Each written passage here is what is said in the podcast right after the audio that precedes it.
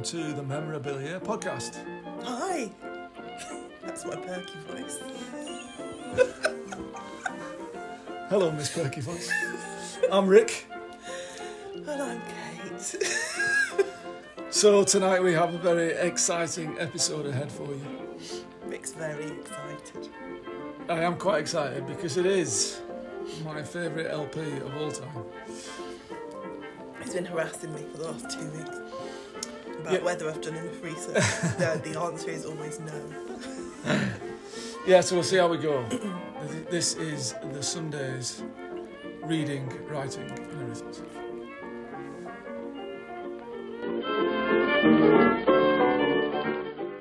So, good evening, Kate. How are you doing?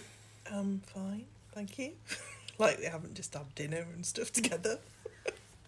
Yeah, but I'm just setting the scene for our five listeners. How, how are you, Rick? I'm all right, yeah, good. Watched some football with crowds this afternoon, which was quite good. The English, fantastic summer weather is with us. If you listen closely, you might be able to hear it chucking it down outside. And Wednesday didn't lose. And Wednesday didn't lose, it's all good. They didn't win either. You're disproportionately pleased that they didn't lose. It's quite weird. Yeah, well, early days, early days. Anyway, we're not here to talk about for football. what? Come on. They're always crap. Wow. Can we move on to the music, please, Okay. darling? Oh, was that thunder? It was a little was bit of thunder and lightning, yes. There you go. Either that or there's fireworks going off somewhere. It could be fireworks. I don't know who'd be setting fireworks off in this weather, but there you go. It's slightly bizarre, but still. It's Yeah. definitely fireworks. Random. So last episode it was uh, absolutely madness from 1980, and uh, we've since Don't you say absolutely by madness? yeah technically yeah. It just absolutely madness. It sounds wrong. Well, it was absolutely madness because we went on for t- far too long, didn't yeah, we? didn't you just? So as you can tell by this really concise and uh, succinct start, this one's going to be a much shorter episode. Well, not if you have your way with your, your new features that you want to bring in. Only one new feature. Come on, it's come to me again. God. Go on then. You might, you might as well start with the interminable list. Well, this week, I mean, it's the the list is the top 50 American bands of all time. Still. Still. Still that list. But we are 20 to 11.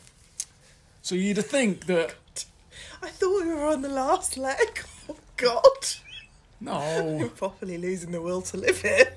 I thought that I thought I thought it was like the top ten. Oh, That's next God. time, darling. I thought it was the top fifteen. You can't- actually, I don't know why I thought it was the top fifteen, but I did. You can't have the best album of all time Oh, okay. and the top 10 of the top 10 American bands. I don't know. time. We could have just hit a high and then you know And then you've got nowhere to go there now, have you? down.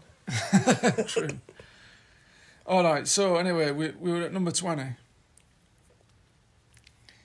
Are you ready Speed for some of these bands? Come on. Okay. I don't even know how to say this first band. I think it's Lynyrd Lynyrd Skynyrd. Know anything about Lynyrd Skynyrd? I've heard Lynyrd of them. Skynyrd. Have you not heard of them? Yeah, of course I've heard of them. Oh, okay. Their most famous song is Freebird, but I couldn't tell you how it goes. They're like a bit guitar Okay. but that's as much as I can tell you. So we'll move swiftly on to the Byrds, coming in at number 19. The Byrds. Byrds with a Y. Yes. 60s band, I do feel that you have to say it birds. I don't think if you say birds, it doesn't convey that it's that band. No, that's how you say it though. You don't say. I don't say it. Yeah, but- I say it. I always say it. Birds. Yeah, that's because that's from Suffolk. no, just in my head, I just think you have to say that. Why? okay. Yeah, uh, David Crosby was in the Byrds, who later went on as the I don't know third who of he a- is. Crosby, Stills and Nash. Okay. Come on, don't tell me you don't know they. Well, I've heard of them. And uh, two of their songs I know, Eight Miles High, which occasionally gets played on Six Music, What the Byrds? The Byrds, and uh, Turn, Turn, Turn. That's another one of those. You can be quicker. You don't have to keep pausing. I know. I'm nothing. waiting for you to fill the gaps. I know nothing about the Byrds Okay. apart from my preferred pronunciation. 18, you must know a bit about this band, ZZ Top. They wear hats. They have a lot of hair. There you go. Let's move on. No, come on. We've actually seen. Come on, who have we seen? We did not see ZZ Top. I didn't say we did see ZZ Top, did I? But who did we see when we were in Vegas? Fake ZZ Top. Fake ZZ Top. They weren't called fake ZZ Top. But I don't know what they were called. right, okay. They were all right though. And a lot of people in the 80s, including my brother, had that uh, album Eliminator with the car on the front. And it had uh, legs. She got legs. She knows how to use them. Must know that song. No. And I'm also like, my brain's going, yeah. And Oh, good two, song. two year old then. Give me all your loving. yeah. Give I know some of their songs. But I just, they're not, you know. Okay. All right, we better move on then. It's wedding disco fodder, isn't it? You better not be saying that about this next band. I'm a tough crowd. You should know that. Flipping hell. Guns N' Roses at 17. My enduring memory of Guns N' Roses is um, Steph doing it in karaoke and, and getting down on the floor and giving it a dirty guitar. Which party was that? I think it was my 40th. Fair enough. Oh, Did she kill it? oh, she slayed it. She was amazing. And have you got Appetite for Destruction? no, No. Uh, neither metaphorically nor physically. I think I had it on a tape somewhere. I think I taped it off someone, naughtily. But that was about 88, wasn't it? 87, 88, that. I remember that coming out. Because I remember a, lad in our school I was mostly listening to The Cure having his Walkman on. and a bit of Aerosmith and Blondie. So, what are you listening to, Noel? Oh, you won't have heard of them. Guns N' Roses. Good. So he, he was a, he was ahead of the curve. No, I, I hadn't heard of them at that point. No. So, uh, and then after that, they followed that up with "Use Your Illusion," which was that double album thing. I think I had some songs on uh, Terminator Two as well. So yeah, Guns N' Roses, decent band. Sixteen, Metallica. Again, you're not going to know anything about Metallica, are you? No, nothing. Oh, Master of Puppets, 1986, their classic album. Oh God, I've said the word. Whoop, whoop, whoop. Nothing else matters. Nothing. I love the way you just keep looking at me. I'm hopeful like that you're going to um, know these Like, songs. no, there's going to be some kind of like, yes, Rick, it's an amazing album. I love that song. No, happening. Do you know Enter Sandman? Mm, no. Mm, oh God, I I have probably do if I've heard, if I yeah. hear it. All right, I'll play that for you later. oh, thanks. That's to look forward to. Can't wait. Maybe, maybe we should go on for two hours this time. All right, let's move away from the heavy rock to punk rock. At number 15, we're in for the CBGB's regulars, the Ramones. Hmm? hmm hmm mhm. Do you know any Ramones songs, Kate? No. Oh, dear me. Okay, Blitzkrieg Bop. Hey, oh, let's oh, go. Yeah, I do know that. You see, the the whole um, unprompted recognition thing It doesn't work. doesn't work for me. I'm literally just like a blank canvas. Sheena is a punk rocker. I've heard of it. Okay. I couldn't tell you how it went, but if you sang it to me, please don't. I'd probably know it.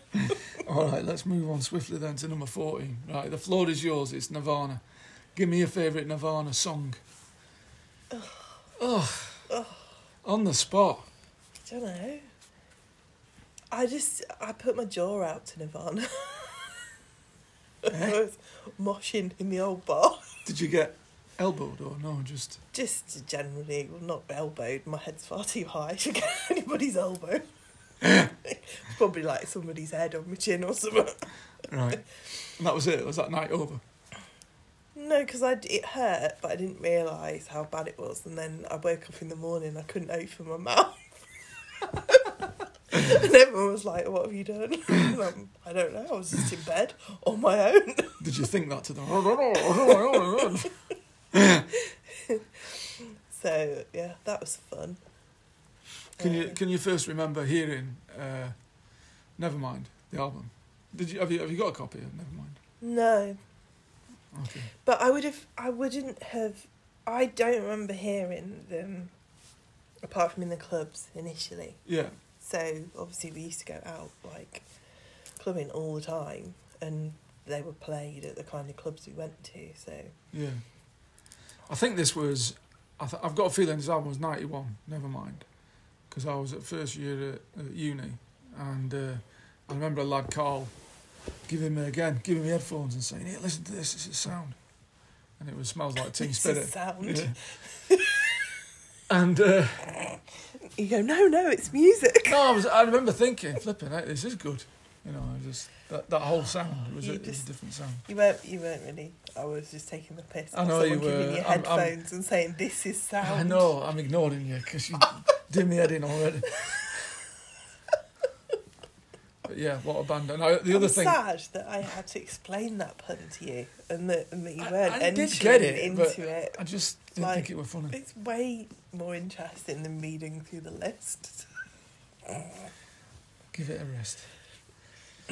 So, the other abiding memory I have of that album is putting it on, playing computer. I was still playing computer games occasionally then. Commodore Amiga, probably. The album finishing, the CD finishing, and then about 10 minutes later, this bloody noise comes on. Well, see, first time I'd ever heard a secret track flipping out, and he had a heart attack.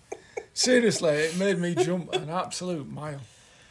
So, yeah. Did you have it on CD? Yeah. yeah. Could you not tell? I don't know because you just put it on, you play it because I didn't. I'd never even heard of a secret But when, track. but when the final track comes on, Yeah, but when you on di- the display, it tells you how long it is. but the rec- the hi-fi thing will behind me. I'm looking at a screen. I'm not watching it. I'm I'm concentrating on the game, and I'd forgot it had even finished. That's what I mean. It was one of them. One of them moments. Anyway, let's move on. Unlucky for some, thirteen. The Allman Brothers. Never heard of them. My notes say active between 69 and 76. Who? Did you not find out? No, I couldn't be asked Wow, I'm shocked. because I thought you'd have a spozzy if if I started spouting on about some band that neither of us had ever heard of. So I am going to be forced to Google them now. Google them. Google them. It's potent. Yeah, I'm-. How can you have never heard of a band that are in the top 13 of like the all American bands of all time? It's I mean, I'm not being funny, but for me, that's just like a normal thing. I know, but come on. For you, Yeah. that is quite surprising. 12 and 11 aren't brilliant either. 12, Sly and the Family Stone. Dance to the music. pff, Whatever. Not really my kind of thing. And at 11, we've got Steely Dan. Uh, which Ooh, they were formed in Jacksonville, Florida. We've been there. We have. No wonder we never heard of them. They never managed to get out of there. Well, they don't make it to UK, I don't think. What's their signature song then? I'm just trying to find Okay. out. So Steely Dan, named after an obscure sexual aid from William S. Burroughs' 1959 novel The Naked Lunch. Have you read that book, The Naked Lunch? Mm, Can't remember. If I did, I wasn't impressed. No. Um, Rikki, don't lose that number. Reeling in the years. So some decent, decent songs. And uh, of course, another band named after a character in a William S. Burroughs novel, Clem Snide. another one of your favourite American bands. Hmm. So we've got ten to go, and I was thinking I've not looked who the top ten is. So I was trying to work out who's going to be in the top ten. And seeing as we've had Hall and Oates, you'd think Simon and Garfunkel are probably going to be in there. Talking Heads. I mean, I'm happy to wait till next week. No, but come on, let's speculate. I- the Doors, Green Day, Aerosmith, The Strokes, REM, Beach Boys, Jackson 5. Do you count them as a band? Probably do, don't you? Uh, television, Clem Snide, OK Go. Probably not No going to be in there, are they? No. Far too good to make this list. Ben Folds 5. Same thing. So there we go. There was 20 to 11, babe. Can't wait till next week. To find out who didn't make it, I'm going to go mad if some of them didn't make it in there. Surely you know. I didn't look. You've written them all down. No, I've only done to twenty to eleven. God. Because it didn't. Because it has like a little spool and a picture after every one on this website. So Right. I didn't go beyond eleven. I thought I'd save the excitement. Something to look forward to in it this week. I'm just slightly worried that your life is that dull now. Yeah. Be worried. So the floor's yours, darling. Hit me with some Sunday super facts. Oh, I was worried you were going to say that. All right. Well, So Rick nearly had a conniption earlier because we couldn't find the album. he thought he'd lost it, and then it transpires that he's actually got two copies, one on CD and one on vinyl. I think that's uh, one of only two that are three. I can think of three albums that I've got on. So there's this one, The Caretaker Race, Hangover Square, which will get a mention in this episode, and also uh, Fireworks by Pele. So why have you got it on CD as well? Uh, because I had a, a rubbish record player in it. Most of my records jumped a little bit, and it was that good. I needed when I found out I could get it on CD. I got it on CD so I could listen to it in pure form. so yeah, that is why. But the vinyl came first, uh, and unusually I've kept a sticker on the front, so we know that it was from Warp Records, seven pound forty nine. Best seven pound forty nine I ever spent. Bargain. Absolutely. So released in 1990 Mm-hmm. on the 15th of January. Obviously, you were feeling flush with your Christmas money. Well, this is the thing. I didn't get it when it first came out. I didn't hear. what? I didn't hear of the Sundays until uh, a year later, when I went to France uh, with Michelle for a summer holiday. We went down to uh, where was that place? Somewhere near Antibes. I can't remember exactly where it was. And she had it on a on a tape, on a Walkman. She let me listen to it, and that was it. Oh, what an album! Uh, and there was on the other side of her tape was a band called the Ultra Vivid Scene, who I quite like, but not Apache. On the Sundays, It's ultra vivid scene, not the ultra vivid scene. I know. Did I say the Ultra Yeah. Vivid Scene? Okay. Anyway, yeah. So, You're, you're, uh, yeah, that disturbed me. so had you heard this record before we met? Uh, I'm gonna say no. Okay. I was aware of the Sundays, Yeah. um, but can't say that I'd ever heard the album. From what we were aware of them from, just from the odd play on the radio. Yeah, yeah. Because they didn't really get any like um, commercial, well, prime slot airplay until probably the third album came out. But I think that what, that time, 1990, I mean, this kind of stuff, it just didn't get played on like Radio 1 was the kind of go to station for our age group, wasn't it? No. Yeah, yes, it was. It was like the popular radio only station. I the only time I listened to Radio One was the late night stuff. Yeah, well, I never did. I never, because I don't know why. I just, I wasn't honed in on that. So if I listened to radio, it was in the day. But this kind of stuff just didn't get played on the, the, the main thing. I don't think that came till about 93, 94 when. Did you not watch the chart show? Because that, because we, it was literally like, we, Yeah. I remember it was like, oh, is it indie chart this week? Is it indie chart this week? It was like countdown. Was it like every three Yeah. weeks or every four weeks? It was the indie charts, and it was like we'd all be like, oh, oh yeah, we must watch it this morning because it's the indie charts. Saturday, Saturday mornings, Yeah. wasn't it? But I, I did, but I don't think, I probably didn't watch it in 1990. I, I was just kind of getting into my uh, stride with this kind of, you know, indie guitar music. Uh, just finding bands and starting to go to live gigs. Um, just trying to think. But I probably, I think my first gig was probably six months away after, after this was released. So it would have been kind of. Um, Your first gig. yeah, the first. I mean, obviously, I saw Howard Jones and Curiosity Killed the Cat, but I don't count them. So the first gig that I went to that I paid for and I was kind of looking forward to seeing was autumn 1990 yeah. at the Leadenhall. So, which was uh, the Darling Buds, uh, and they were supported by the caretaker race. Are you talking about the caretaker race? No. So, Why would I be talking about the caretaker race? because um, the first time that the Sundays kind of came into prominence, they were supporting the caretaker race. So there was a lot of uh, journalists and indie types that had gone to see the caretaker race because there was a bit of buzz around the caretaker race. Andy Strickland, who was the, the singer songwriter, was previously in The Loft, who had a few minor hits up the hill and down the slope, was one of them. But they were kind of, again, they were that kind of undergroundy, eh, indie, late 80s vibe. You know, I so feel I feel like I'm on the wrong podcast. so they, I'm just I'm sat here just like yeah yeah whatever yeah.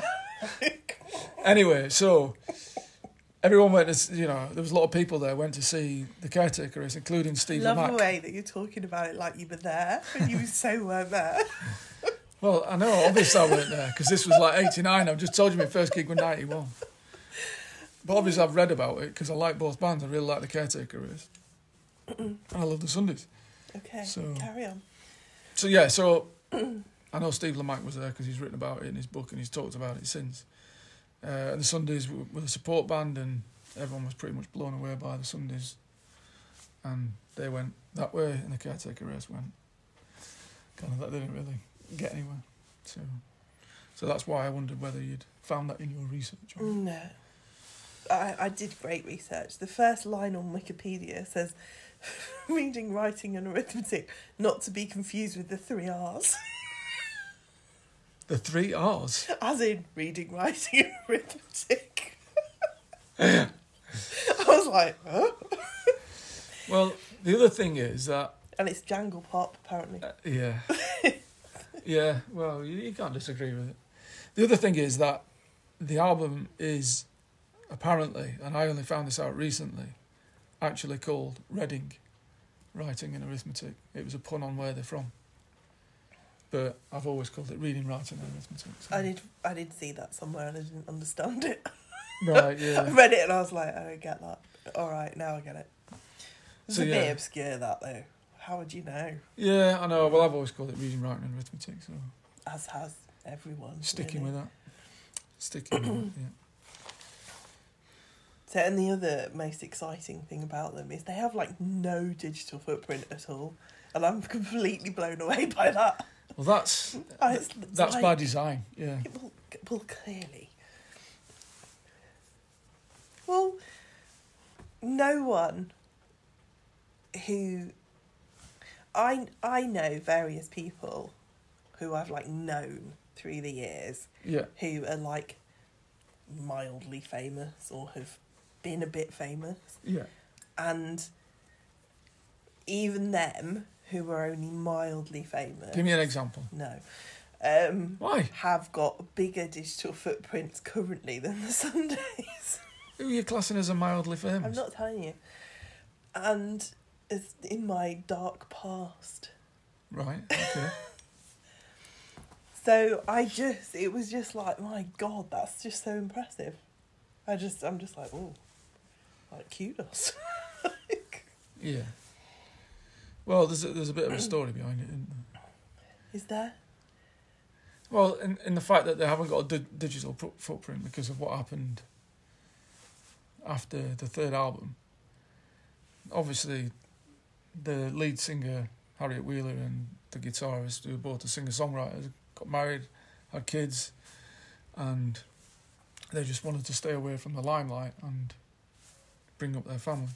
How is that? That's not, you made it sound like something really bad had no, happened. no, but you know, they, they, I guess if you're into if you're into the band, it's one of them things when the internet comes along and you try and find out about bands. My hmm. favourite thing that I found Yeah. was this really dodgy picture that someone had taken in a supermarket. Oh, you saw that? Yeah, yeah. She's at the checkout. Yeah. Is this Harriet Wheeler? Yeah, and I was like, well, it could be, but it could very much also not be.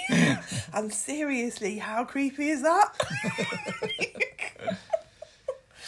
Yeah. Well, uh, So when you, when you try and find you, out you about it, you took that picture, didn't you? I wish, I wish. I wouldn't have took the picture. I'd have gone and spoken to her. But... No, but she was running out of Tesco's.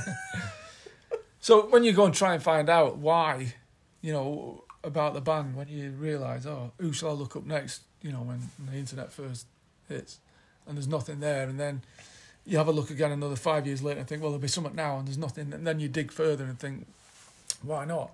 I think uh, I read somewhere the last time they spoke to the press was uh, 2014, and bizarrely it was to uh, a magazine called American Way, which is an American in-flight magazine. so again, very obscure, and I don't know who the journalist was or whether it was someone that they knew. Um, but yeah, I mean they've got some. I can't believe you've done more research than I have. That's just funny. No, I'm. You I, crack on, mate. You run this. I haven't really done a lot of research, but obviously I use Twitter. What, what, where have all these notes come from? Well, that, that that's the bit on the Sundays, Uh huh. and then we'll get to this bit in a bit. Okay. The, the bit on the Sundays is because I'm on Twitter, you're not on Twitter, yeah. Well, then- I'm on Twitter. You don't. All right, you don't go on. I mean. I've got like. God, you're being very pedantic Well, tonight. I am. I'm on Twitter. I've got like four different Twitter accounts. They're just they're all in incognito. and I don't like Twitter. It's very it's very um argumentative space. I feel. Well, you'd fit in quite well then, wouldn't you? Why do you not like it? I'm sarcastic, not argumentative. It's different. What? yeah. Okay. You can't roll your eyes on Twitter. Okay. So they've got some. They've got some. A lot of fans, famous fans. Elijah Wood, Frodo, Yeah. the actor. So every year he tweets. Where are the Sundays? Pretty much. he doesn't, does he? Jesus Christ! No wonder they won't come out. Well, it, Harriet Wheeler, where are you? My God. So maybe even a little bit more scary. I'm um, I'm with them. I'd stay hidden. They're probably in witness protection. Elijah was stalking them. Uh, David Baddiel, he's actually proper friends with them. I think they actually did. Or he says he is anyway. No, no, he is. They did. Um, How do you know? You know him. yeah, me and David are like that. If you if you could see me, I'm crossing my fingers. Um, they did. Uh, I'm almost certain that they did an instrumental theme tune to one of his TV programs. I can't remember which one. And I thought, oh, wow, the Sundays. And then I found out later that he does actually know them and still speak to them. So he was he Better was than knowing them and not speaking to them. Oh God, I can see this is going to be one of them evenings. Sorry about this, people.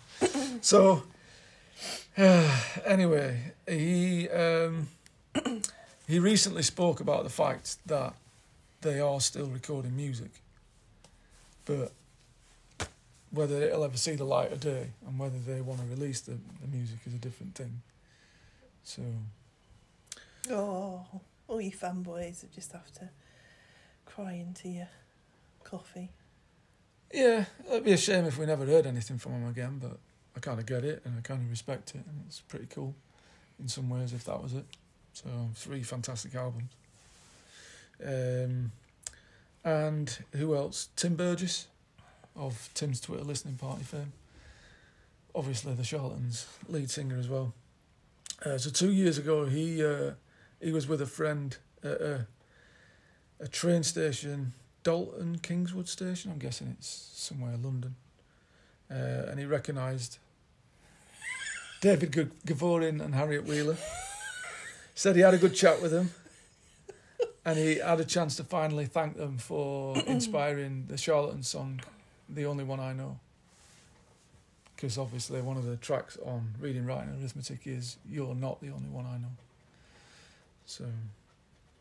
So yeah, so that's a few things I can tell you about where they've been since the disappearance after the third album. Yeah, I'm. I'm like, oh, it's just all too weird for me.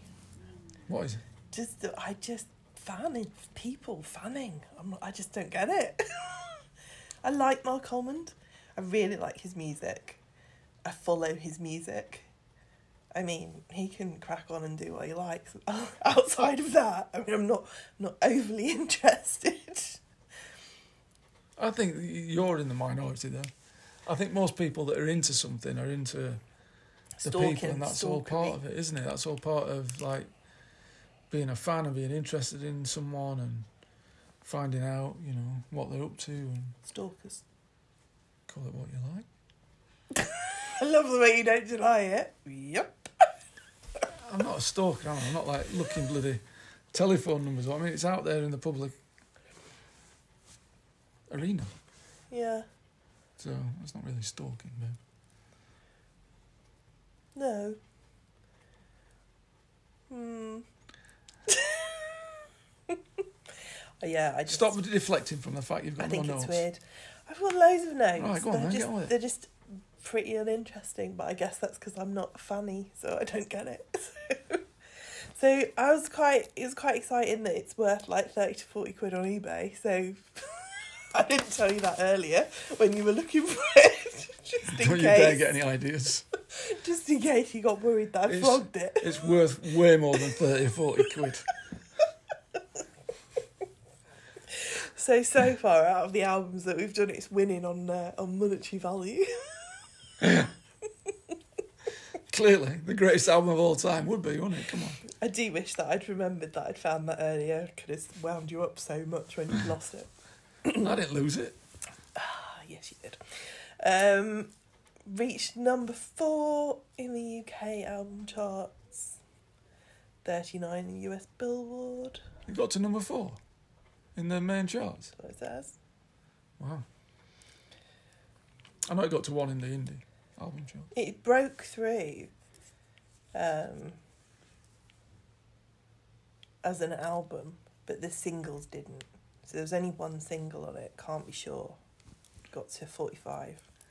That was released almost a year before, wasn't it? but uh, here's where was supposed to be released, but it Yeah. wasn't released because of the collapse of rough trade. Yeah. So it may have uh, done better had that not like interrupted the sort of flow of what was going on in terms of singles. It got released in America, though, didn't it? Here's where the story ends. Yes, I think it did. Yeah. Uh, so there were a five piece. Paul Harriet Wheeler and David Gavrin, Gavurin. Gavurin, sorry, right. fan who clearly just attract weird stalker types. And then Paul Brindley, Patrick Hannan, and Lindsay Jameson were also part of the band. Uh, Lindsay Jameson. Played tambourine. Right, okay. I'm not, I'm not classing her as part of the band. Four piece. Well, she was on Wikipedia. Yeah, they've got it wrong. Don't believe everything you read. She don't count. She wasn't in the band. She might have played tambourine, but she won't. She didn't play with them live. Okay, Rick. Jeez. Get back in your box. Just stating I'll facts. tell you what. You need to get yourself qualified as a Wikipedia author, and then you can get on there and correct it for them. You know, you can cite the back I've got enough of to the, do as uh, it is trying to keep you in check. You can cite the back of the album cover for your citations. Um, here's where the story ends. Uh, covered by Tin Tin Out in 1998, which was their second highest charting hit at number seven. Um, Tin Tin Out also covered. Do you know? Uh, Their highest hit was a cover. Stephen Tintin Duffy? No. Tin Tin Out? Mm, yeah. No, I can't remember. Edith Brickell, What I Am, oh, yes, I do remember. uh, Which I featured Emma am Bunton. What I am, what I and got to number two Yeah, I in remember. that. 99. Uh, and it was also covered in February 2021 by Kelly Duplex. So there you go. Ooh. It's actually quite a good version. So, Yeah, that Tin Tin Out version is awful. I really like it. Oh, I like it better than the original. oh, the vocals are atrocious, and the uh, I like the beat. oh, it's, okay, it just kills it. It's horrible. It's so cheesy. It's awful.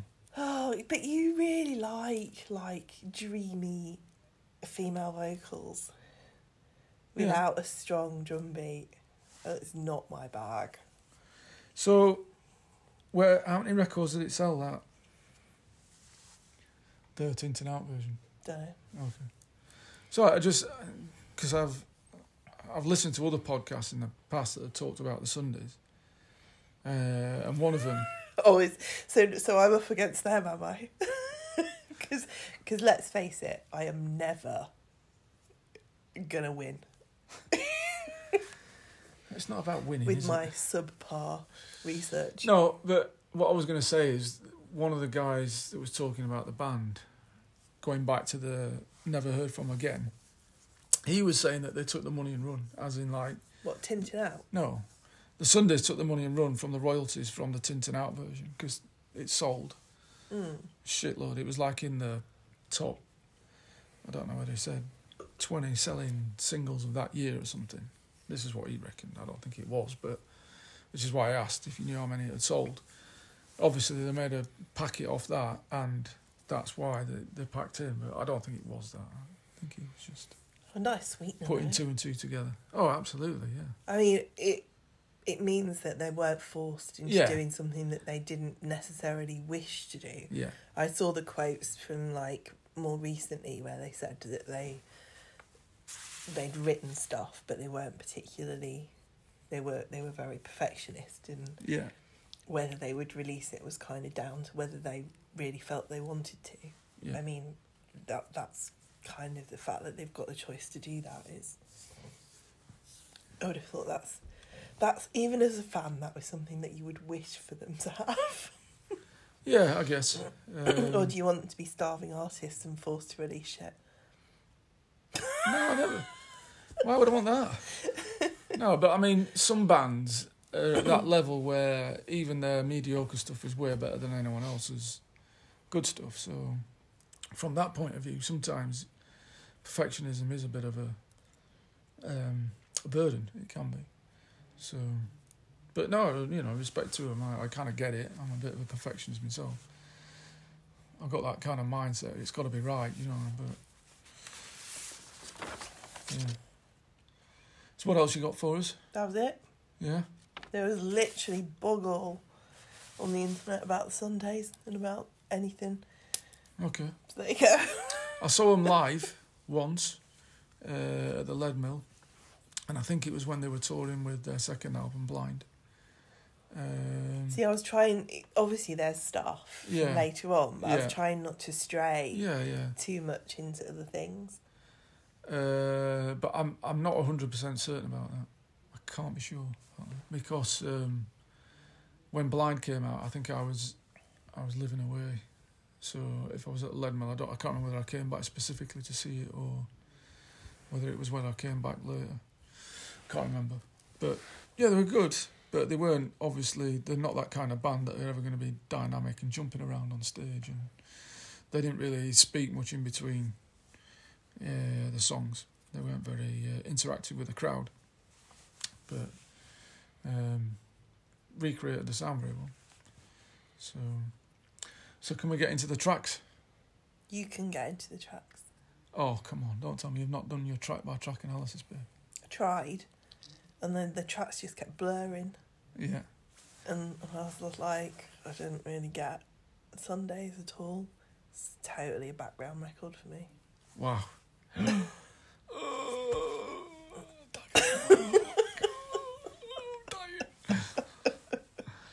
okay, come on. Let's do these tracks.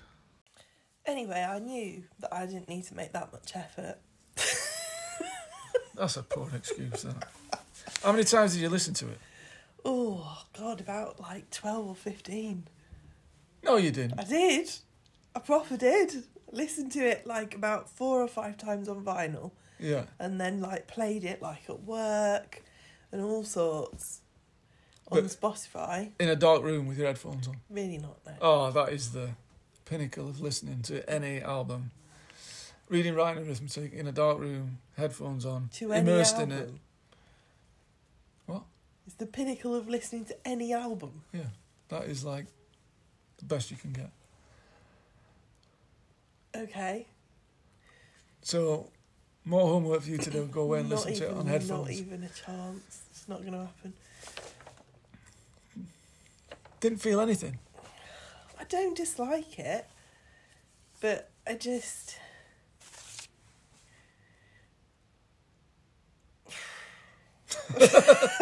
You just didn't get it. just didn't get it. Bloody hell. I'm I, shocked. I very much was like, this is this is the sort of thing Mick likes listening to. Yeah, well done. But no, I think one of the reasons why I, I do like it as an album is because it is an album. It's not like four or five singles with some extra tracks bodged on. I just think it is the quality of the songs, the songwriting, the recording all the way through is just very consistent. Beautiful, beautiful. On. It's a. It's not. It's beyond that. I don't know what that it's word an is. uber classic. It's better than that. but great start to the album as well. That sonic noise when it comes in.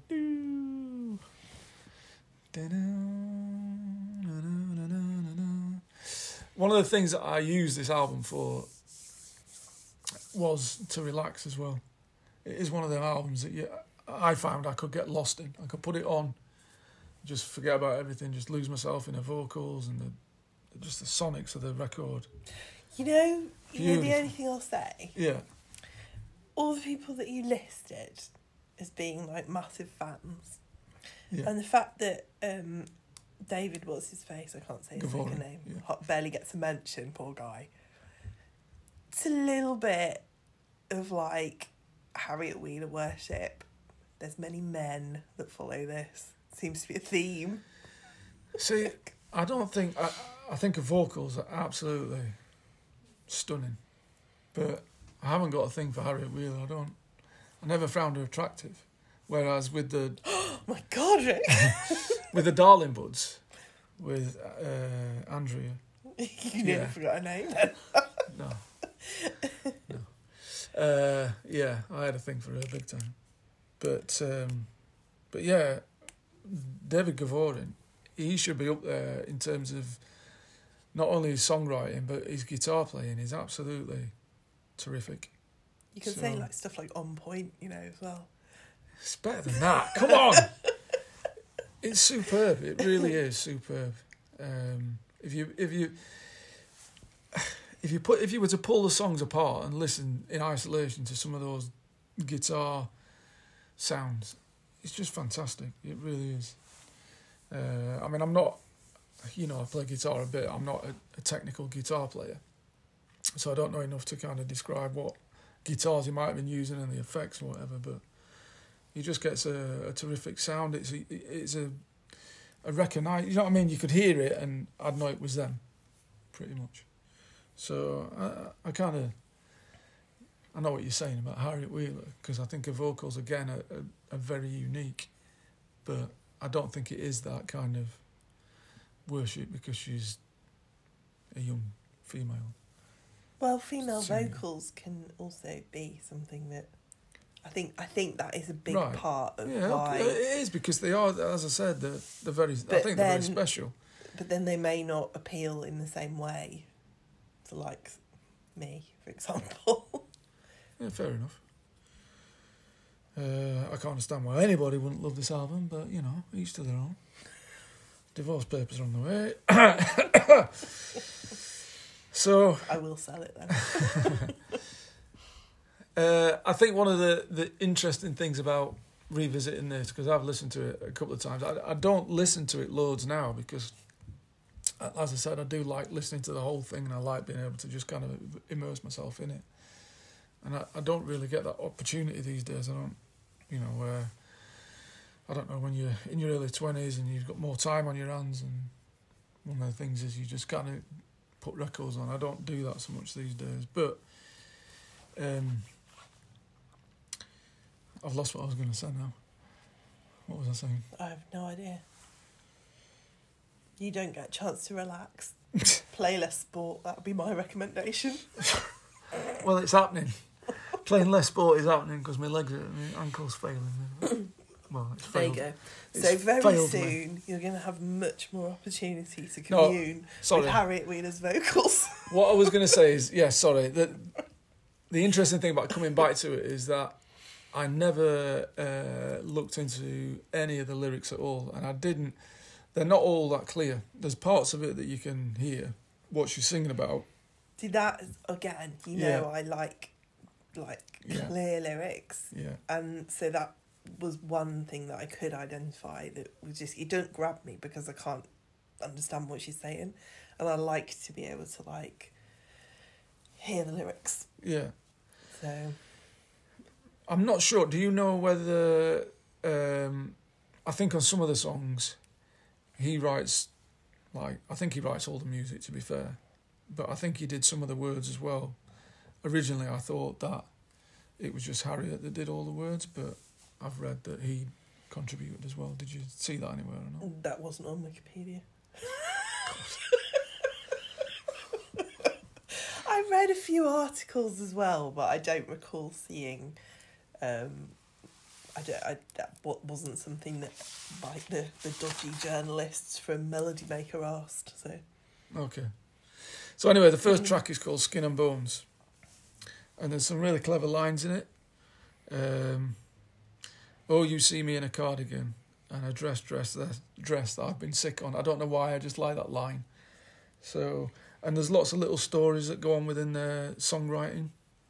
Um, and sometimes it's from a third person perspective, and sometimes they're clearly writing autobiographical. Um, I. I in the interview that I did read, Yeah. it was like contemporary to the. I don't know if it was that album, but the one that I sent you, the link. to. yeah. Um, it was there were he was like asking them about like were they like this other band or something I don't know, and um, they were talking about how they wrote um the the songs that they wrote, and they were saying that they liked they write the songs were like perfect little moments, Yeah. like little snippets. So rather than story, and you know I like a story. Yeah. um, that's not what their their songs aren't like a story song. They're more like a sort of a little kind bits and of pieces. That makes sense because some of it you, you can kind of see there's like beginnings of a story, and then you think, well, what happens there, and you know, because like the next, I mean, here's where the story ends. My interpretation of that is it's about uh, obviously a breakup, but is it her doing the breakup? Has someone broken up with her? You know, and in the lyrics they talk about. Um, I'm presuming the her, her lyrics. It's the memories of the shed that make me turn red. Surprise, surprise, surprise. Um, so, you know, I'm guessing it's what did you do when you went down to the shed to get away with people? You know. do men um, not blush then? Yeah, absolutely. Yeah. Why are they her lyrics then? Because she's singing them. That's what I'm saying. I, I assumed they were all her because the, the writing credits are Gavurin and Wheeler, and because I know he wrote all the music. Well, I think he wrote all the music, and I assumed all the lyrics were hers. But so I don't know. I mean, they could be. They could all be hers. Um, but yeah, I mean, it's a beautiful song. That uh, can't be sure. The third song. England, my country. Single. England, my country, the home of the free. Such miserable weather. Quite apt. Uh, I do, I do wonder why that hasn't been covered more. I was thinking that. I was thinking I'm surprised that hasn't been covered recently yeah. because I think the way things are like politically and stuff at the minute, it it kind of it is like a little snippet that kind of makes sense right now. Yeah. Yeah. Um, I don't think it's the strongest song on the album. I'm surprised they picked it as a single, but I, I think, as I said, they released it almost a year before the album came out. So I think it was one of them songs that they had got written. I don't think they'd been going that long. And I think they wrote a lot of the songs after they released that single for the for the album because they met when they were studying in Bristol, didn't they? At university. Um, and got together and then recruited. I think they recruited the two lads, uh, Pat Hannan and Paul Brindley, through. Was it a, a music mag or did they just? I that never came up. I don't or know. um, I can't remember to be honest, but Uh, but yeah, uh, so yeah, I, I guess that's why that one was a, a single because it was one of the few songs that they had. Um, and it, it kind of finishes, and it's my life, and although I can't be sure what I want anymore, it will come to me later.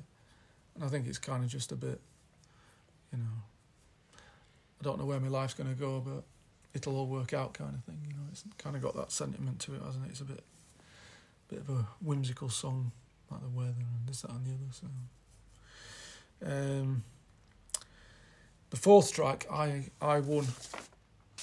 I mean, again, I assumed that this was about a a relationship because it talks about I won the war in the sitting room. I won the war, but it cost me.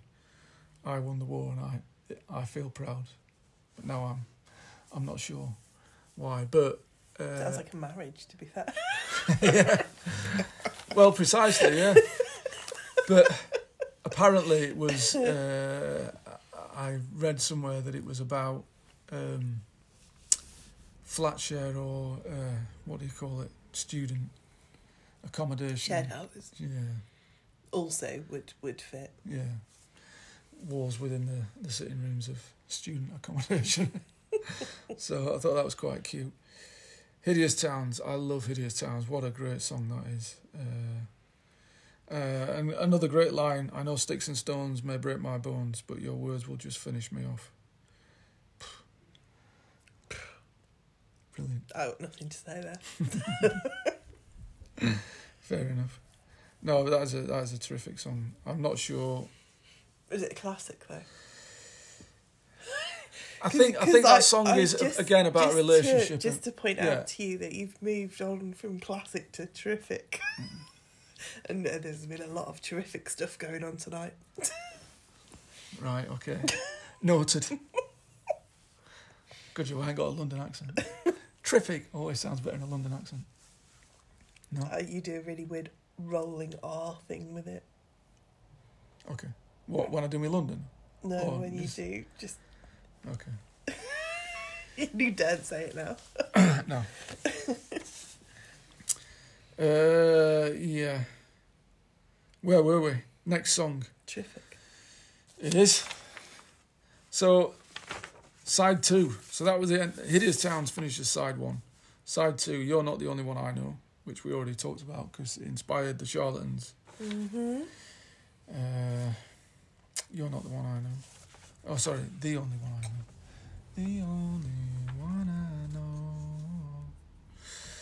Apparently, this song, they've never played it live, which this is possibly the best song on the album. So I found Why? that a bit bizarre. I don't know. I've no idea. I don't know whether it's true. Again, I, I've heard that and read it on a couple of sources, so it could well be true. But beautiful song. But that again, was the other thing when you put in um, the Sundays band. All the top results are basically like whatever happens to. Yeah, yeah. So again, th- this song, I'm not sure whether it is uh, from a, a dumped point of view, like you're talking as though someone's dumped you or you've done the dumping. But it's about again, it's about a breakup. I'm too proud to talk to you anyway. But if you do, don't you know that I don't mind? So it's kind of saying at the end, I'm guessing, have I made the right decision? You're not the only one I know. I can move on, but if we got back together, it'd be all right. That's my interpretation, and I'm sticking with it. Thanks. I'm So- very happy for you. Yeah, track seven again. Ah, beautiful song. I'm not going to say the T word. You really had to think then, didn't you? Know. You're like, can't say classic, can't say terrific. If I could have anything in the world for free, I wouldn't give it to anyone else but me, except perhaps a certain someone. So, clearly, it starts off in a very kind of selfish manner. The song talking about, you know, it's all about me, but perhaps there is someone a little bit special out there that I'd like to share things with. Ah. Harriet. Track eight, I kicked a boy. Now this is the one where I wondered whether it was lyrically by David Gavurin, Or maybe it was Harriet who went around kicking lads. Well, to be fair, most women feel like kicking boys occasionally. Fair enough, yeah. Like Not surprised. mostly, you know, we're quite restrained and we don't always, but sometimes. Yeah. So, but yeah, the song is clearly about someone that annoyed whoever wrote it, and they decided they were going to trip. I love the him. way that because it's about violence, you can't contemplate that it was her that No, I- it. To be fair, I assumed it was written by her, and then I saw a comment on a, a forum today. I was just looking at the lyrics today, and someone said that they thought it was David Gavorian that had written this song. I think that says more about them than the song. Quite possibly, yeah. unless they know. But but I'd always thought it was Harriet, and it, it kind of I don't know, kind of fits. I quite like the fact that she she took some stick from someone and decided to give it back. So uh, track nine, my finest hour. Uh, very very interesting song. My finest hour that I've ever known was finding a pound in the underground. Good line. Um, I keep hoping you're the same as me. I like this line as well. And I'll send you letters and come to your house for tea. Uh, this is not my interpretation. I did read this. But someone said that they thought it was about her possibly having a thing for one of her professors at university. And the song ends uh, talking about you're too young. And it's though he's saying to her, "You're too young," you know. It's not gonna not gonna happen. It's not gonna work. And it kind of fits with the song. Whether they've just made up a little story to fit with the lyrics, I don't know. But so it's kind of interesting. And then the the final song. This is the song. It's a a weird ending to the to the album because it's kind of kind of downbeat. I mean, it starts with a really kind of uh, understated drum, bongo style, not bongo. That's the wrong word. No, it's just very understated. But it's a very. If you had to describe a song as a dream, I think this would be it. And the lyrics, I have never known what any of the lyrics in this song were because it's very the way she sings it. So I looked at I looked them up today, and it starts. The first two lines are: "The Lone Ranger sold his wardrobe," and then "The Lone Ranger sold his bad dog." What the heck? Maybe it was a dream. And then I put, "Who cares?" Yeah, that'd fit, wouldn't it? Good one. But yeah, I can't say enough about this album. I mean, for me, You know, you remember we were going to make it shorter tonight, though, yeah? Yeah. All right, let's put it out there. It's a 10 out of 10. I love it. And uh, it's aged well. I still love it. And it's, uh, as I said, my first 10 out of 10 mark. And if you give it anything less than a 7, don't dare. Give it a three, just for that remark. Mm, I reckon probably, if I'm being generous, maybe a seven. I didn't dislike it. I could happily have it on in the background. Occasionally, it gives me a bit of an earworm, but I just for, for me to like love it, Yeah. I'd have to be able to hear the words, Yeah. and there'd have to be more of a story. I think you. I think if you, uh, and I never do this. I know I've never ever kind of took songs. I don't know why. I, I've never that been that interested in the lyrics, which is a, a bit bizarre because I, I do like wordplay and probably the Arctic Monkeys is as good an example where I have took a bit more of an interest in lyrics. But generally, I'm not. I'm not that bothered about the lyrics. But I think if you did read the lyrics and listen to it, you probably would add another dimension to it. I it. read the lyrics. As you were listening, oh. Yeah. Okay. Fair enough then. So we're going with seven. Yeah, reluctant seven. Because otherwise you might be really upset. If you want to give it a six point nine nine, you know, still round it up. I don't mind. No, give it what you want. Oh, it, I mean, you know, it's I I didn't think it was a bad album. I don't think that there's a bad song on there, Yeah, which is unusual yeah. for for you know. But again, it just didn't. I mean, that's why for me. that's why I like it so much is because it is like a, a complete piece of work rather than lots of songs kind of stooged together at various points. And But you listen to music really differently to me. Yeah. I mean, I've spent all week listening to the same song on repeat. that would drive you mental. absolutely, yeah. just and I literally can't get this song out of my head. What is it? Uh, Is Vic there? it's called Requiem, and it's from a um A from musical? a musical. Oh, okay. And I heard it on the radio, and and I've totally swerved the musical on purpose because I didn't really like the whole premise. It sounded annoying, and Which radio station's this, Kate? uh, that would be Magic at the Musical.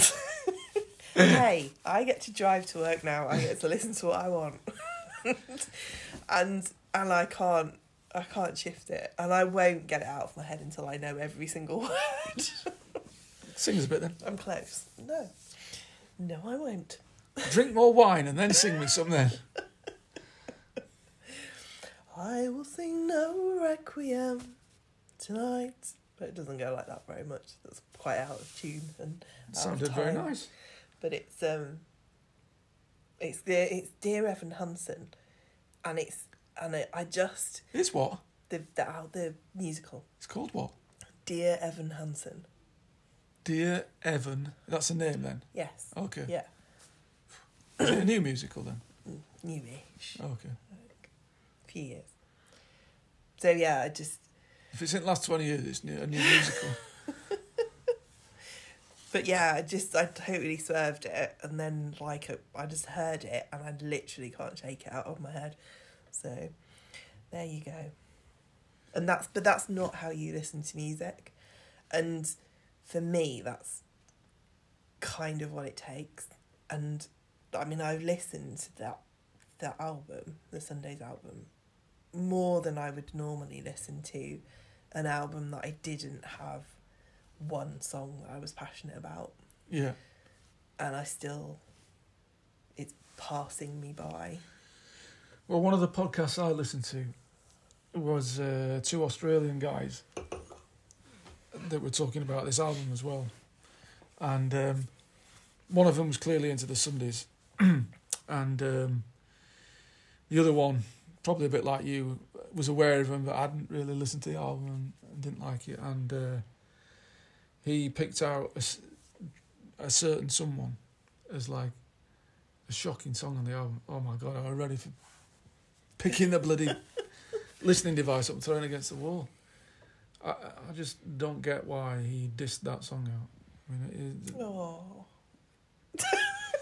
ridiculous. And then the other one that I listened to was uh, an American and um, an English guy, and they're obviously clearly doing it on the phone somehow. They're clever podcast tech men, and um, yeah, the guy in uh, in America was bigging up the fact that it was like played over here all the time, was really successful, and didn't get a lot of airplay. It did quite well on the indie or the alternative charts in America, but it didn't. You know what I mean? It, it it wasn't it wasn't mainstream. It wasn't like he was making out that it was got a lot of airplay. But going back to what I was saying before, this time 1990, you know that mainstream radio, Radio One. I mean, Radio Two never played. It was all older stuff anyway, wasn't it back mm. then? I mean, it still pretty much is now, but they do have some. well you New listen releases. to radio 2 but that's because you're 50 I, I don't nearly. listen to Radio Two ever very rarely. i thought that's what your ken bruce was on radio I've not 2. listened to him for ages. I miss my Popmaster actually. Yeah, I've not listened to it for ages to be honest. No, it's, it's pretty much six music or sport. But, um, yeah, it had, it hadn't this this kind of music had not made the breakthrough in 1990. It was but you say that but it got to number four the album. Yeah, Hmm. so i mean it was it clearly it had but was that exposure. because was that because though that the the record buying public or it- you know it, it everyone bought it at the same time because it had built up this groundswell of anticipation because it had been a long time coming, and then it just psh, disappeared out of the charts, kind of thing. I don't know. And I never used to listen to, you know, you were saying you listened to it in the evening. I never listened to John Peel. I never, I wasn't really aware of him until it was too late, unfortunately. So I kind of missed out on all that. And the only reason I kind of got into this music was through friends who were listening to similar stuff or this particular album was kind of start of the journey, the Stone Roses, then going out to see bands, uh, buying the NME a bit, and then yeah, there were snippets on like the chart show and and then it did start. I remember getting quite excited because you know on Radio One they were suddenly starting to play um, like Kula Shaker and um, Blur and Pulp, but before that, never heard anything like that. So, well, that's my recollection of it. I could be wrong. I tried to look actually to see whether they got a list of um, like the playlist for Radio One around that time, but there was nothing on there. The only thing I found out that I was quite surprised about, but they only kind of started moving it to an FM frequency in 1990. So, so yeah. So nothing else to add on this album, babe. Nope. Okay, that's it done. Greatest album in the world ever. Sorry, Richard. Score 17 out of 20. Not bad. So 1990, January 1990. January, mid January 1990. Uh, there wasn't a lot. So you would have just been turning, or it was just before your summer birthday, 18th birthday? Yeah. What were you doing for your 18th birthday? Uh, I honestly can't remember. Where would you have been? Were you still in Suffolk? Still in Suffolk. Um, I would have been studying for my final year of A levels. Yeah. I remember the f- presents my friends got me. For your 18th, yeah? Mm. I don't think I went out. Well, I might have. Um, I had a party in the summer. That summer, because obviously my birthday's in January, Yeah. so it's shit. And, and yeah, so What was the party? what was the party? Yeah, did you have it at home? Was it? I had a A disco? barbecue. The druggies didn't come because my parents are going to be there, and I said there was no drugs. And then the really square people didn't come because the druggies had been invited and they thought there would be drugs. It was great, so hardly anyone came. So that's how you split your. So we had the mods and rockers. You had the druggies and the squares. yeah, So there was only there was only about eight people there. It was great. My dad got really drunk. Okay. Mm. Yeah, you know. So what would you have been playing, music wise? Oh, I can't remember. I don't know. So I got, and for my friends, I got uh, a pack of tarot cards, which I've still got, and a book about tarot. Did they know you were interested, or did this kind of Well, start they, your interest? they were my friends, so. so Yeah, they- but what I mean is, did they kind of choose a present based on your personality and thought this might be something we could push on her so that she can tell us what's going to happen to us in the future? or had you expressed an interest in it? I think it was probably something I'd expressed an interest in. I don't think they were quite That's that a- manipulative. That's far dull, far too dull. Fair enough. But at least you can remember what you got. I, I can't remember what I got for my 18th, I don't think. Uh, because we, there was like five, four of us, five of us, and we all like clubbed together for each person's 18th. So Right. they got kind of like, Yeah. uh, you know, more of a present than if we'd all bought individually. Um, so, so yes, but I don't really read tarot anymore because it all gets a bit weird. Fair enough. So, So, January 1990, there was a Burnsday storm. okay. 39 people were killed. However, it mainly affected the southwestern Wales, and I do not remember it at all. What what date is Burns? 20 summer? 21st, is it? That sounds likely. Okay. Okay. So, uh, and Lord Justice Taylor, Yes. the report was released with the recommendation that all top tier clubs were fully seated. Yes. That was, Post Hillsborough. yeah, Yes. that week. Okay. Uh, Mr. Bean debuted on telly, Okay. never watched it. I was never much of a fan of. and Baywatch.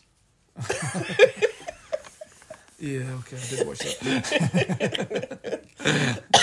I didn't watch it religiously, but when it was on, yeah, Uh, yeah, sure. your eyes kind Baywatch was funny though because it was so bad. it was funny. I mean, I used to watch it. Um, I looked at toys, but I mean, clearly you're all over beyond toys by then. Sega Genesis, Nintendo Game Boy, My Little Pony, He-Man action figures, and Polly Pockets. And who? Polly Pockets. Yes. Okay. Um, Flood was released in the same week for music. You know who did Flood. You do. Flood. Yes. Oh, it's an album. Yes. Oh, I thought he meant it was a musical. I'm like, oh my god, I've never heard this musical that Kate's saying I should know. The Flood. No, Flood. Flood. The album was called Flood. No. Bird cages. In your soul. They might be giants. Yeah. Okay, I don't know that album. Oh, I thought you did. Sorry. No. Okay. Uh, and and someone I like that song, but I've never explored them further. someone shares the same birthday as the album. Right. A footballer, 15th of January. nineteen ninety. Okay. cool. I don't know. Fernando. Yeah. F. Fernando Forestieri. Yeah. Wow. well found. You I found out. found that. I was like, bloody hell, it's a footballer, and I actually recognise him, and it's someone that I know Rick will know. Oh, Forestieri. Oh, excuse me. So I thought that was quite funny. So there you go. Unfortunately, we can't sing that song anymore. Oh. Two years gone. Let's move on. Uh, singles. Yes. You Make Me Feel Mighty Real was at number five by Jimmy Somerville. You make me feel. Got to Have Your Love by Mantronix. I don't remember that at all. Got to have your love. Yeah. No? Do you remember yeah, it? Yeah, yeah, yeah. Touch I Me can't remember how it goes though. by the 49ers. That's not that. Surely can't be that Samantha Fox song. Touch me, touch me. I wanna feel your body. You'd Google it. I know you can't because your phone's up there, innit? Yeah. Who I thought song? Touch Me, well, then it had in brackets, I want to feel your body. That's it. That's that Sam Fox. Oh, you mean that's Yeah, I thought that was hers. yeah. Well, touch me, unless it's a cover of the Doors song. Come on, come on, come on now, touch me, babe. Can't you see that Uh, I am not afraid? No longer will I do all the things that I used to do. Yeah. Well, I'm a big girl now. Hmm. so, uh, yeah, I don't think it's the same song. Don't remember that at all. Then the 49ers. I mean, obviously the 49ers were well, an it American was football team. it was on the Best of Dance 90, so I'm Ah. guessing that it probably wouldn't have been your thing. There you go. So, uh, Tears on My Pillow by Kylie, number two, Ah. And Hanging Tough by New Kids on the Block at number one. I don't remember that. Yeah, see, this is what I'm on about. A lot of pop crap in the charts, basically. I know. See, Jimmy Somerville, I got a bit of time for that. Yeah, But obviously it was a cover, so kind of. yeah, But the the four others, yeah. yeah. Kylie, Kylie. I gets don't some. even really remember that Kylie song, to be honest. It's a bit. Uh, It must have been quite close after the end of Neighbours, surely. Uh, well, yeah, because she started her pop career when she was still in it, didn't she? She didn't. I'm. I'm pretty sure she quit soon after. But when they released "I Should Be So Lucky," I'm sure she was still in in Neighbours, and that first album came out, "Kylie" by Kylie, which I have got. Uh, I don't think it's on that. I think it was like the. I have a feeling that was the f- one of the first songs that was released after that first album, Okay. and it was a bit kind of uh, ballady. Then albums. In fact, Affection. sorry, "Tears on My Pillow." That co- I think that's a cover. Is it? Yeah, not I can't remember who. I think like a sixties or seventies song. Are you sure? Yeah, no. Let's have a look. Oh, my brain. Here's where we find out my brain's failing me. well, I mean, you're thinking about Kylie, so you know. Yeah, still looking good. Still looking very good. Although I couldn't tell yeah, you, it's a cover. I couldn't tell you what she's uh, singing about these days. Really. I do not remember her singing that. So who, who, who had the original? I, uh, Johnny Nash, maybe. oh, that Johnny was the only one Yeah, that I don't actually know if that was the original. Yeah. That it's been it done was. by a lot of people. That song, I think so. Uh, Affection, Lisa Stansfield, number five in the album charts. Got that album. You've got a Lisa Stansfield album, Yeah, went been to see her live. really? Yeah, me and Ringo went to see her at City Hall. Okay. Uh, Enjoy Yourself by Kylie Minogue. So obviously that was the album that it was from. Yeah, Uh, Foreign Affair by Tina Turner. yeah, I got that. I remember being traumatised by Tina Turner during that period. She wore a lot of leather. Affection by Lisa Stansfield had All Around the World on it. All around the world Oh, okay. tonight. I did like that. Uh, Hanging Tough by New Kids God. and But Seriously by Phil Collins. Yeah, Phil. Yeah. No, I, uh, very good songwriter and better singer than a lot of people give him credit for. Um, I haven't got that album. I never had any of his solo stuff. I had about three Genesis albums when he was singing with Genesis after Peter Gabriel left. So I, I, do quite like Phil Collins, but not to the extent that I bought his stuff. Fair enough. But yeah, 1990.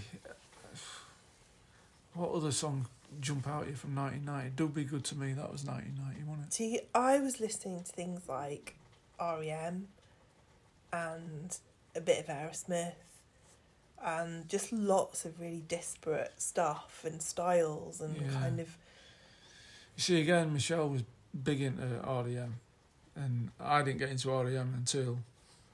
Um, what's the the yellow album? Out of Time came out uh, until they kind of hit it big time, and she was listening to you too. I was listening to U2. Yeah. See, I, as I said, I was just still kind of finding my way in. No.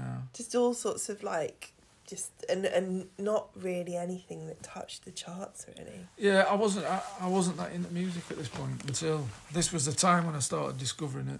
Really, late early nineties, and then, as I said, when we started going to see live bands.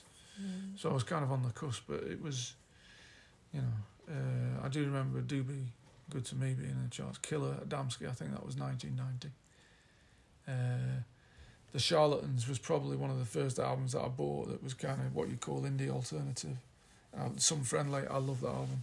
I think I still think that's their best album, the Charlatans. So, but that was again that was a bit later in the year. That was kind of summertime. So, so yeah, Mm. films. Did we do films? I didn't do films. No, You did want to make it shorter. I really episode. did want to make it shorter.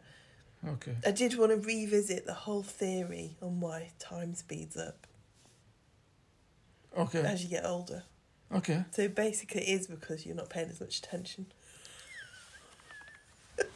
So there's a thing. So you dismissed my thought of this. What do you mean? Well, when I mentioned the fact that the team time did seem to go quicker as you got older, you were very dismissive of it. No, I said it's what people say what, because they're not paying attention. And oh, so then- you just did the research just so you could No, prove no. that you were right. Gee, I sent you this article. Oh, I didn't bother reading it. I wasn't paying attention. So then, like two days later, I got ping, like Facebook pinged this article up at me about why does time go faster as you get older. and basically, As a result of what? it says it's to do with signal processing Hold on, your hold on. brain. Why did Facebook ping that at you? I don't know, probably because it knows that I read shit like that. Has Facebook been listening to our podcast? Yes, Rick. So your neural pathways become more complex, so it takes more time for signals to get through. And age related damage causes resistance. so your perception, your visual perception slows down, so you get less frames per second or whatever. Yeah? In Yeah. terms of visual perception. So more time passes between each mental image. So time so you don't have as much there's not as much there's not as many mental images to process. So it feels like time passes quicker because you're not taking as much information in. Okay. But clearly that's not an issue for me because I never took any information in anyway. so, hmm. so for me, it's just the same.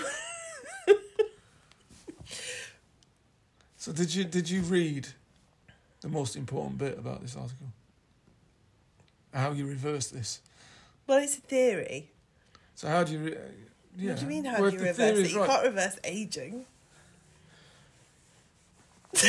Someone did it. There's that guy. I know that annoys you, but you can't reverse aging. What do they call him? Benjamin Button. Is he real or what? Or is that just a fictional Is thing? he real or what? It's just a fictional thing, isn't it? I've never seen the film or read it. I think you just answered your own question there. Fair enough. so what else have we got to talk about? Is that it? Is that the damp squib and ending Well, to our You've got more notes, haven't you? Well, I just wanted to say that uh, this week there are three things I want to talk about. Two new releases.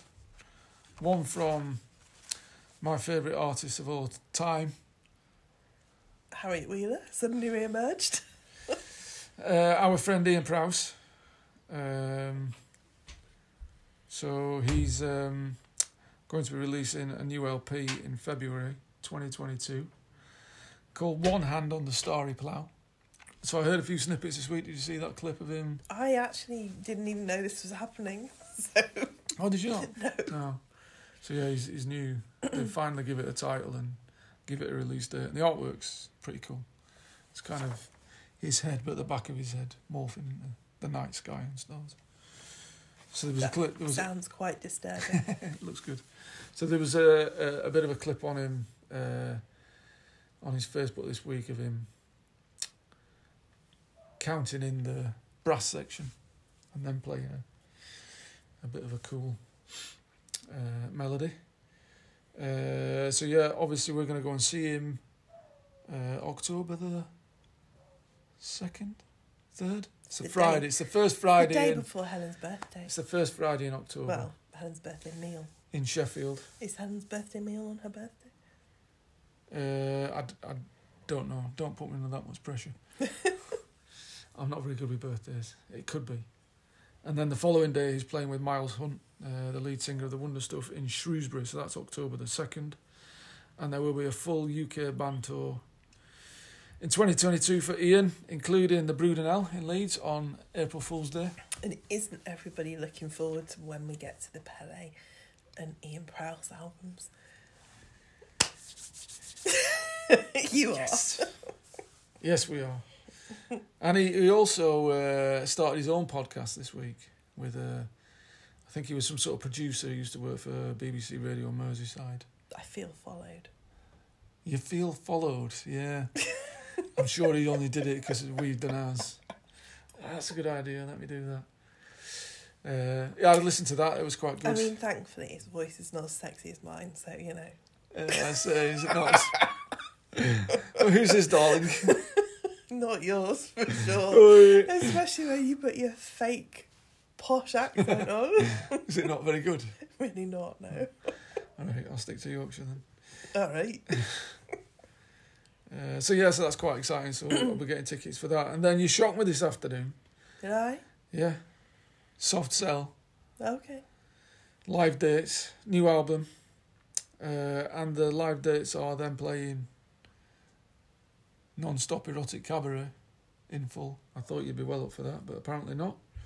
So they've got four dates for that. They're playing in uh, November, Glasgow, Manchester, Leeds, and London. And that's celebrating the 40th anniversary of that LP, which we covered. And if you haven't heard that episode, go back and listen. uh, and then they are releasing a new album in spring 2022 called Happiness Not Included. And that'll be their first release since Cruelty Over, oh sorry, Cruelty Without Beauty in 2002, which I think I bought you the CD of, and you still haven't listened to. Is that correct? Yes. You slacker. So get that listened to. But it'd be interesting to see what that sounds like. So there was a quote from Marc Almond, and it said, In this album, I wanted to look at us as a society, a place where we have chosen to put profits before people, money before morality and decency, food before the rights of animals, fan- fanaticism, sorry, before fairness, and our own trivial comforts before unspeakable agonies of others. But in the album, there is also a belief that there is a utopia if we can peel back the layers and understand what really matters. So, pretty deep, but some good messages on there. And then Dave Ball's quote is altogether very, very different, succinct to the point, and also pretty good. It says, recorded remotely during a world pandemic, science fiction stories for the 21st century. I thought that was brilliant. He's always been a bit less flowery. Yeah. Oh, that was good, that. Good quote. And then, yeah, uh, the final thing is we've just got to finish off on uh, random single of the week, which came What to me. we've got to finish off on it? Rick wants to introduce a spot every week where he can talk about a random single of Well, the week. I didn't think I didn't think it would coming to me like this week because we've got the other one lined up because our son uh, we've been trying to encourage our teenage son to try and find a job. So Kate remembered some song from So I do like to like um, encourage teens in a very proactive way. So I paid him Giss a job by Boys from the Black Stuff, and he was really underwhelmed by the whole experience. was that a late eighties song. I don't know. Well, it it was from the TV because there's that. Mm. There's a, the, we heard the lyrics in there talking about Yosser Hughes, so it is Boys from the Black stuff, which I'm pretty sure is an, an 80s TV program. job, any job. yeah. So it is kind of a bit of a spoken over a, a bit of a beat Mm. in it, yeah. So I thought we were going to have to use that, but then Well, Like that would be a bad thing. no, it would have been a good thing. But the point of it was that this single, random single of the week, just comes to me out of nowhere. And again, was it last night? No, night before. Oh, I don't know. All And I went, "Kit." What's this song? La da da da da da da da da da do do do do. And you came back from the bathroom and you said, I don't know, but, but, but I can sing you the lyrics. and that was it. You got it. And it was, of course, "Loving You" hmm by Minnie Riperton. It was, yes. What a beautiful song! But uh, again, don't know where it came from. I hadn't heard it. I haven't listened to it for years. Bizarre. Most bizarre. Do you know anything about Minnie Riperton? No. No, neither do I. Maybe we'll have to uh, have a look and see. Because very, again, very unique vocals to that song. Mm. So yeah, maybe we'll have a listen to a bit of Minnie between now and the next episode. What, just in case you don't come up with another random single of the week? No, I'm sure something will you can uh, do a appear. continuation. Something will appear out of nowhere. So that's it. Uh, we've just got to talk about what is next. Du- du- du. the way you said, that's it, like you were bored. never, never, darling.